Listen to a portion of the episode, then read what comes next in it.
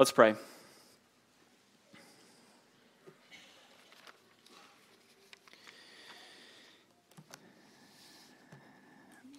As we come to prayer, I want you to bring to mind a question that you have for God that He has not yet answered.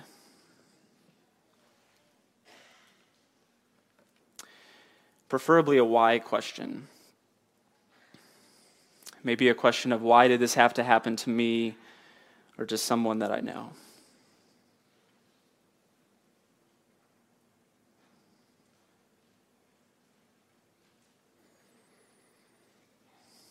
and then ask God to meet you in that question, not necessarily with an answer, but with His presence.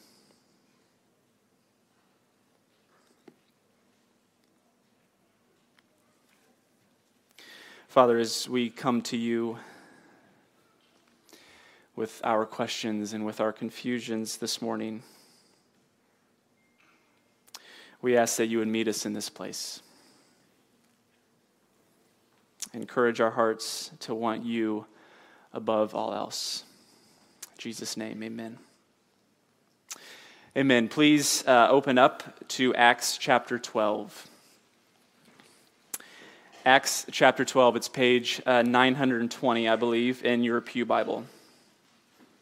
And you can also turn to the last page in your bulletin if you want to follow along with some notes. Acts chapter 12, starting in verse 1. About that time, Herod the king laid violent hands on some who belonged to the church. He killed James, the brother of John, with a sword. And when he saw that it pleased the Jews, he proceeded to arrest Peter also. This was during the days of unleavened bread. And when he had seized him, he put him in prison, delivering him over to four squads of soldiers to guard him, intending after the Passover to bring him out to the people. And so Peter was kept in prison, but earnest prayer for him was made to God by the church. Verse 6. Now, when Herod was about to bring him out on that very night, Peter was sleeping between two soldiers, bound with two chains, and sentries before the door were guarding the prison. And behold, an angel of the Lord stood next to him, and a light shone in the cell. He struck Peter on the side and woke him, saying, Get up quickly. And the chains fell off his hands. And the angel said to him, Dress yourself and put on your sandals. And he did so. And he said to him, Wrap your cloak around you and follow me. And he went out and followed him. He did not know that what was being done by the angel was real, thought he was seeing a vision. When they had passed the first and second guard, they came to the iron gate leading into the city. It opened for them on its own accord. And they went out and went along one street, and immediately the angel left him. When Peter came to himself, he said, Now I am sure that the Lord has sent his angel and rescued me from the hand of Herod, from all that the Jewish people were expecting. Peter, a disciple of Jesus, rescued by an angel sent from God. James, a disciple of Jesus, not rescued by God but killed by Herod the king. Same chapter, same time frame, same God, two very different results. Why? Why? What do you do when your paradigm of who God is and how this world should operate is completely shattered? Last week up here, Bill talked about regret and shame from sin in our lives. Today, we're going to talk about when, at least on the surface, we've done everything that we know to do, and yet tragedy and hardship is still present. That then causes us to ask the question, why? Think the typical Job story in the Old Testament. Maybe you've experienced tragedy or loss all the while other people around you seem to be living on top of the world. Or maybe a couple minutes ago, one of these questions came to your mind why did my father abuse me as a child and not my siblings? Why am I still single when all of my friends are now married? Why can't we have children when everyone else around us seems to have no problem getting and staying pregnant? Why did I have to be the parent who buried a child? Why did my spouse pass unexpectedly when so many others don't? Why did I lose my job? I'm more qualified and had more experience than most people there. Now, I realize that these are extremely self centered questions, and I know that it's usually not best to compare. But if we're honest, these are real questions that we ask. We can't sometimes comprehend what we're experiencing. And if you're someone who is really struggling with a question like this, I think the wrong thing to do is to suppress or just ignore these questions and act like they don't exist somewhere in your mind. Okay, not to obsess over them and make your whole life about them, but to process them. I believe that God wants to use your questions as an invitation to do something in your life that is only possible when you get to the end of yourself. A few years ago, I remember meeting with a stu- student at Eli's um, who was kind of in this space, and he was struggling. He had a few difficult experiences that led him to having uh, many questions about life and faith. He had been asking these questions to different people over the previous couple of years, but after a while, he continued to get the same response. And it was something along the lines of this Don't doubt, just have faith. Don't doubt, just believe.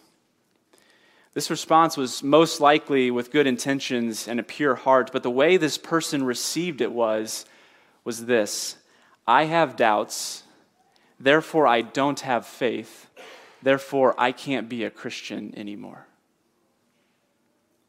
Adres Swoboda, uh, who wrote a book on doubt and faith, said this in a sermon. It'll be on the screen as well. Quote, just because you have doubts, it doesn't mean that you don't have faith. Oftentimes, your doubt is evidence that your faith exists.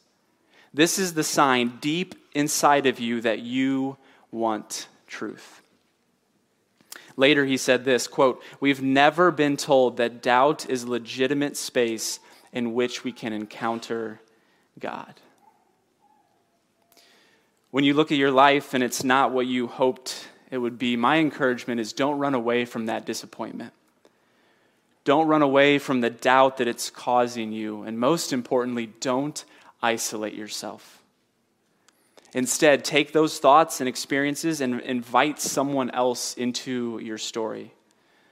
I say this because in my very short time in ministry, the number one indicator of whether or not someone will completely walk away from the faith after suffering and question is this whether or not they are surrounded by a Christian community.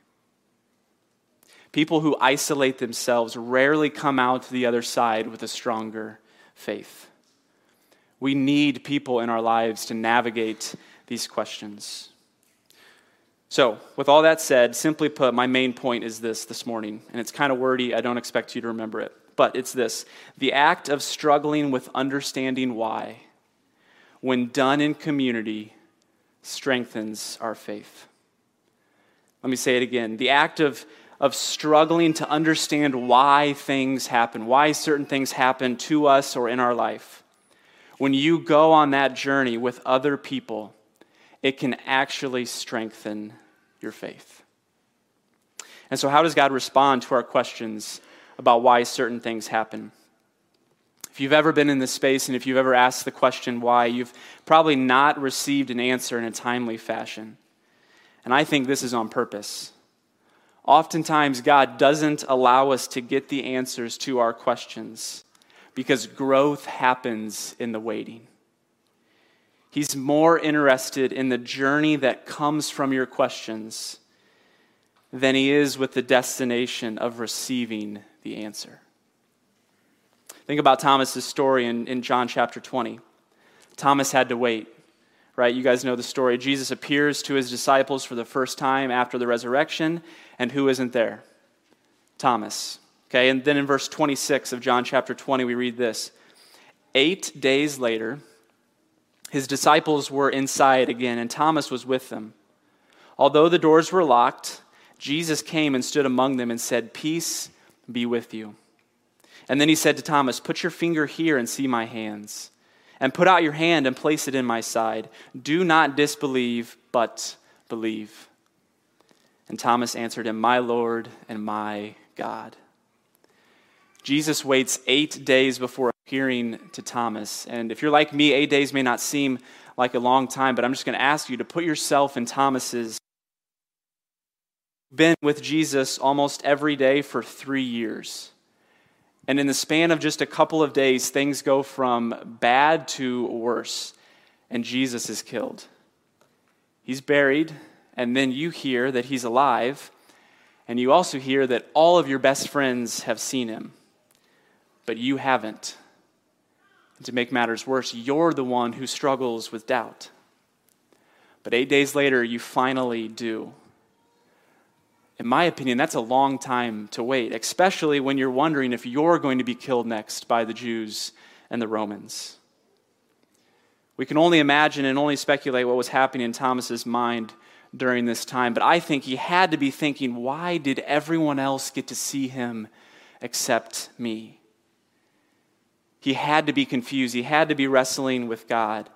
And I would like also to think that when the time was right, when the soil of Thomas's heart had been tilled, Jesus appeared.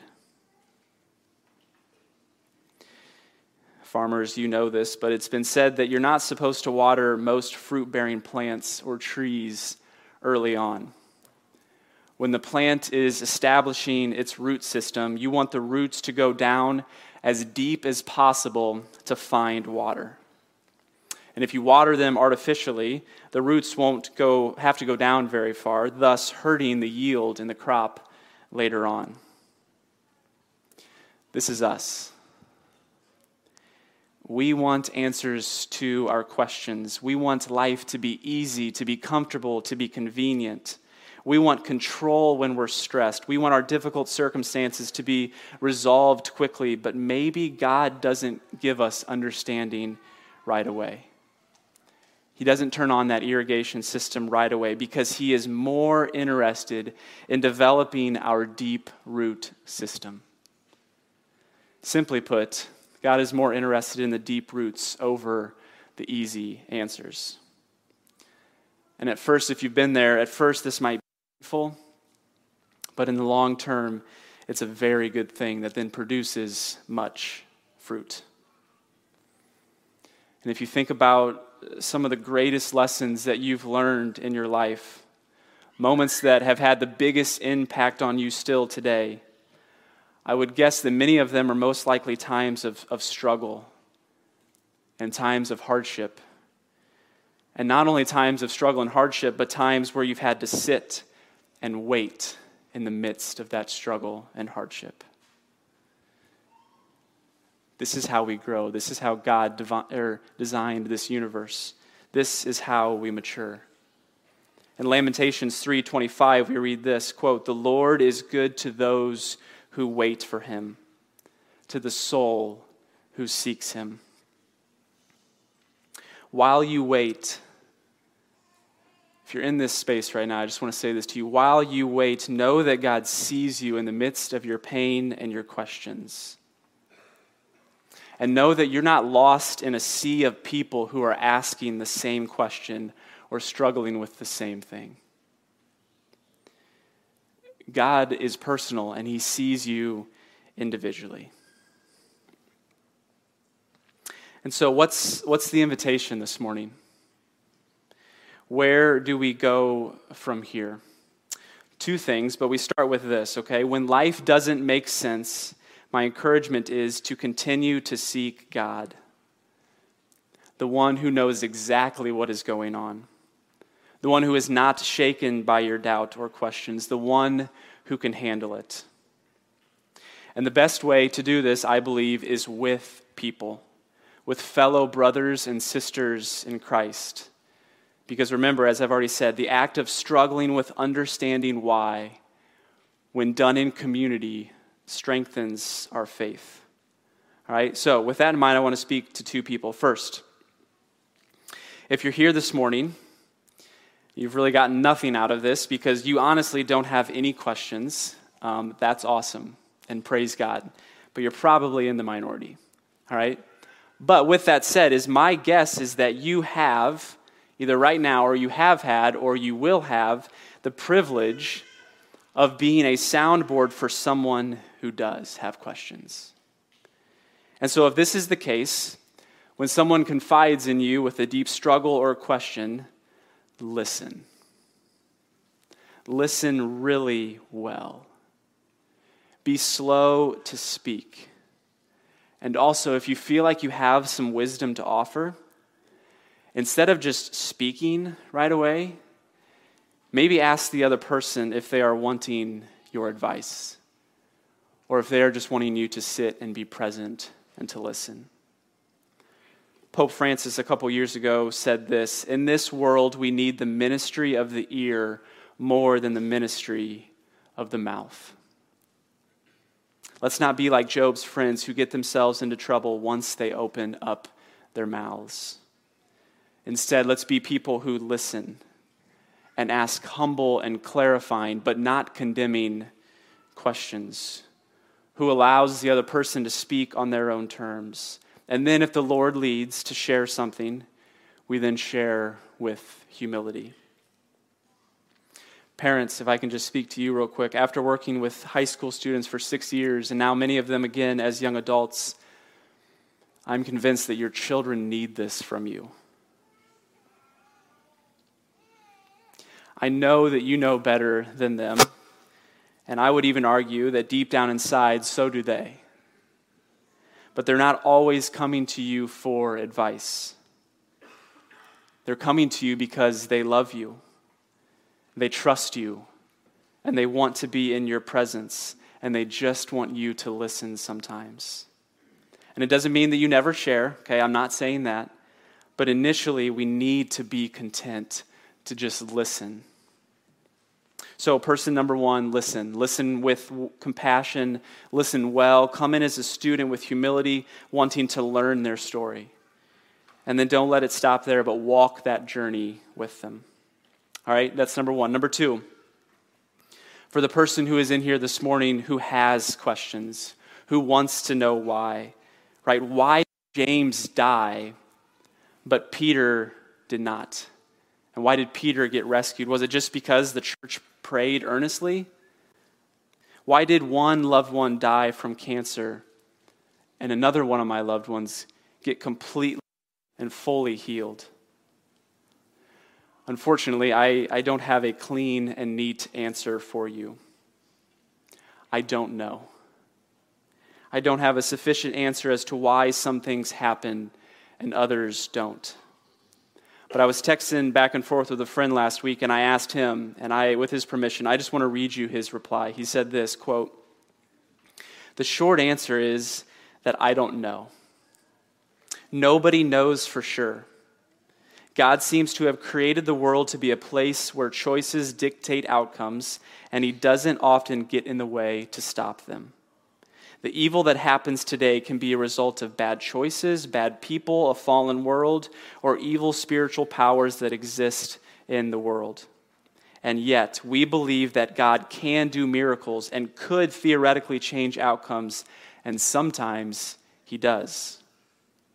This is one problem with this topic and why it is so confusing and mysterious. Why doesn't He intervene? Is it possible for Him? Probably, yes. But thousands of times a day, all around the world, he doesn't. He lets the bad continue, day after day, week after week, year after year. I do not think we can understand this. But he is not absent from doing good through his people in the world. He is not absent in our sorrow. Just as God became human and lived his own suffering, so too is God present with us, lamenting alongside of us. He's upset by your story of loss, too. The short answer to this difficult question is we don't know why bad things happen the way we do, but we must focus on the hope that we have that through Jesus, all things will be reconciled and made right in the end. God promises to recreate this world in our bodies just as he did with Jesus in his resurrection. The suffering we have now is terrible and sometimes unexplainable but the joy of new creation through Jesus keeps us going. End quote. Amen. And so while I don't know why God allows some things to happen, I am pretty convinced that God wants to do something in you and through you in the midst of your questions and confusion. I believe that He's inviting you on a journey to surrender your desire for control and certainty. And I want to say that again. I believe He's inviting you on a journey for you to surrender your desire for control and your desire for certainty. To realize that freedom is not having the illusion of control, but freedom is found in surrender. And to realize that comfort isn't found in certainty, in knowing the answers, but instead, comfort is found in being with the one who does know the answers. The problem is, is this journey isn't always a pleasant one to go on, but the destination is totally worth it. So choose humility over pride. Choose to understand that we are the creature and that God the Father is the creator the act of struggling with understanding why, when done in community, strengthens our faith. We're going to end with a song.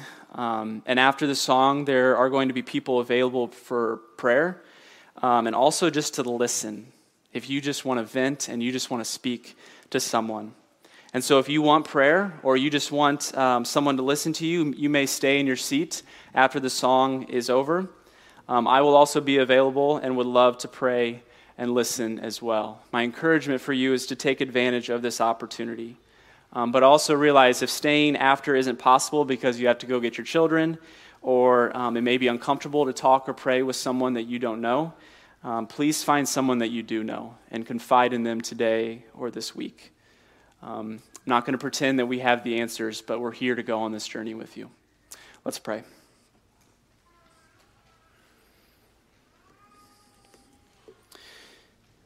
Father, we thank you for your grace and your mercy.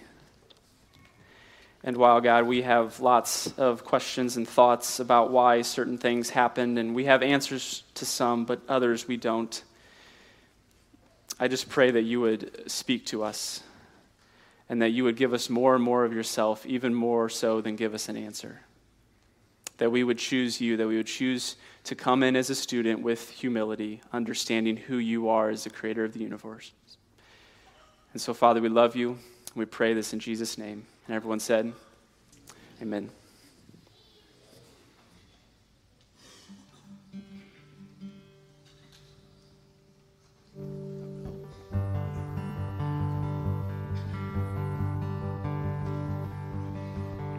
Lord, you search me, how you know me.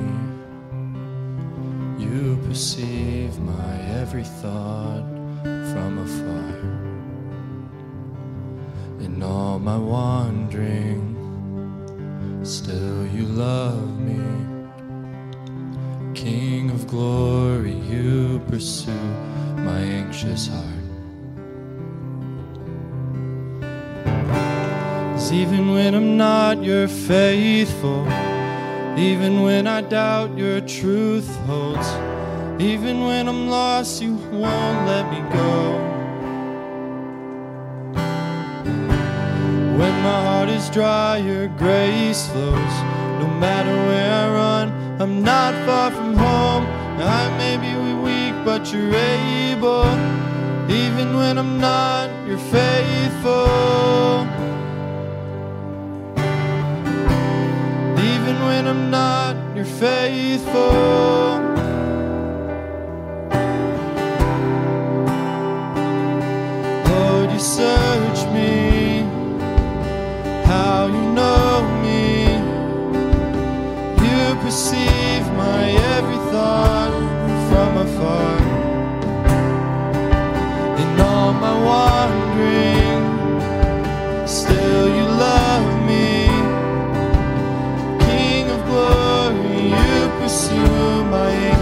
heart. Even when I'm not, you're faithful. Even when I doubt, your truthfulness. Even when I'm lost, you won't let me go. When my heart is dry, your grace flows. No matter where I run, I'm not far from home. I may be weak, but you're able even when I'm not.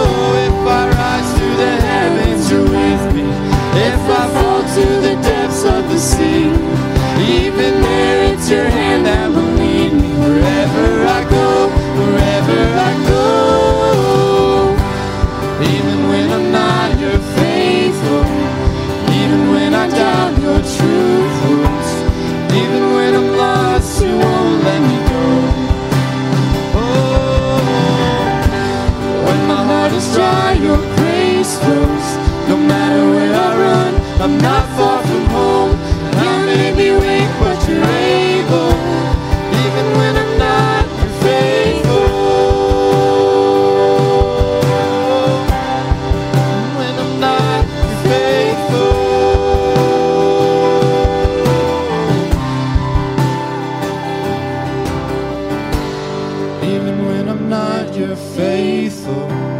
Even when I doubt your truth holds. Even when I'm lost, you won't let me go. When my heart is dry, your grace flows. No matter where I run, I'm not far from home. You made me weak, but you're able. Even when I'm not, you're faithful.